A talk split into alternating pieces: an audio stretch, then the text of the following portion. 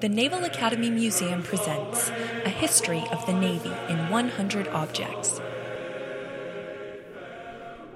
This week, we marked the annual observance of Martin Luther King Jr. Day, remembering the many accomplishments of the great civil rights leader. The day afterwards, much of the East Coast was blanketed by a winter storm. So it makes sense that we overlay these two events and go back to the Navy's storied history in polar exploration to look at an early African American polar explorer. Our object today is a collection of metal containers that were left behind in a rock cairn during Commander Robert Peary's 1906 attempt to reach the North Pole. We are now joined by Dr. Scott Harmon, retired director of the Naval Academy Museum, for a little bit more about our collection of objects and the subject of our episode today. Uh, in this case, uh, it is a little bit different. It's not a warlike object, it's not related to combat. Uh, the United States Navy has had a long history uh, of exploration uh, in the polar areas, and of course, today, uh, involvement in the uh, missions to the moon and the exploration of space. But beginning in the 1840s, Lieutenant Charles Wilkes led an exploration of the Pacific and the, Antarctic area. And later, uh, in the early 20th century, Commander Robert uh, Peary uh, got interested in exploring uh, the Arctic areas and was interested in reaching the North Pole. And he led several uh, expeditions to reach the pole. As a member of all of these expeditions was an interesting gentleman, Matthew Henson.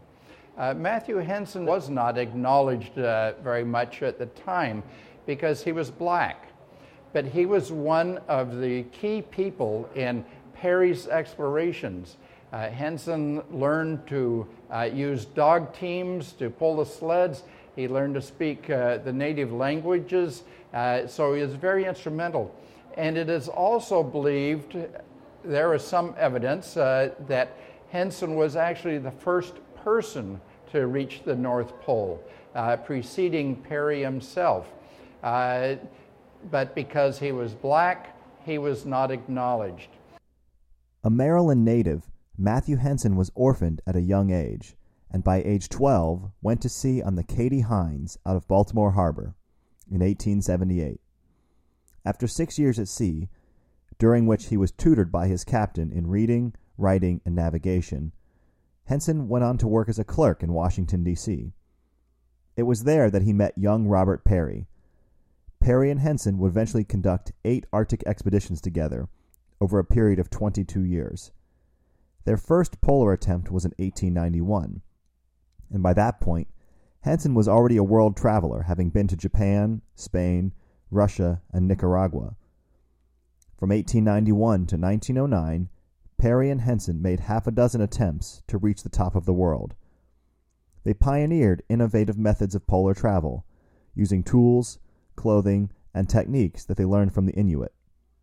It was during their 1906 attempt, aboard the specially designed steamer SS Roosevelt, that our object today was left behind as a memorial and marker.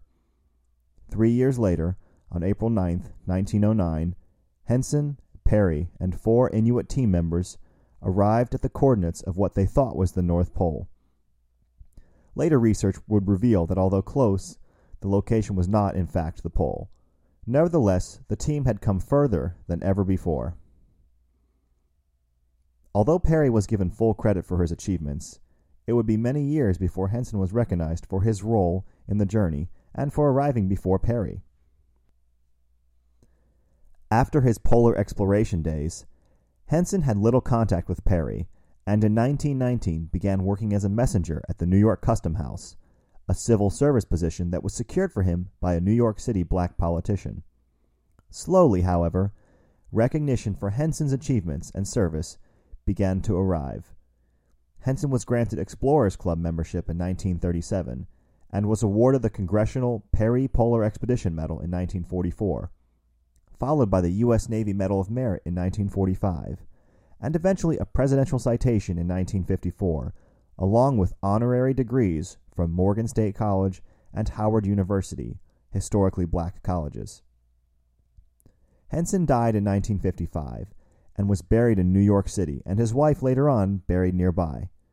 However, on April 6, 1988, the remains of Matthew Henson and his wife Lucy were transported to Washington, D.C., and interred in Arlington National Cemetery, near the gravesite of Robert Peary and his wife Josephine. The effort for full recognition had been led by Harvard professor Dr. Alan Counter, and finally provided Henson with the recognition which he so truly deserved. The Navy's involvement in exploration continued uh, in the later uh, 20th century, later after uh, Peary's explorations in the 1920s and 30s, and by Richard Byrd, who made several expeditions uh, to the South Polar area. Uh, so the Navy's involvement in exploration in the poles uh, uh with uh, Wilkes and Peary and Byrd and Matthew Henson uh, gave a lot to American understanding of these areas, and it is a tradition of exploration that is continuing to this day. Thank you for joining us.